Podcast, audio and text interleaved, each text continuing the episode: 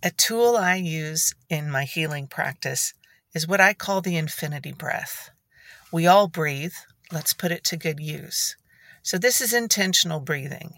As you breathe out, you're releasing something that no longer serves you, be it, I don't know, anxiety in the moment, uh, that to do list, some sort of anger you're feeling in the moment.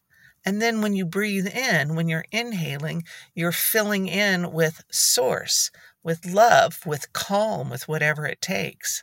There's also the difference between chest breathing, which is shallow breathing, and belly breathing, which is deep and diaphragmatic.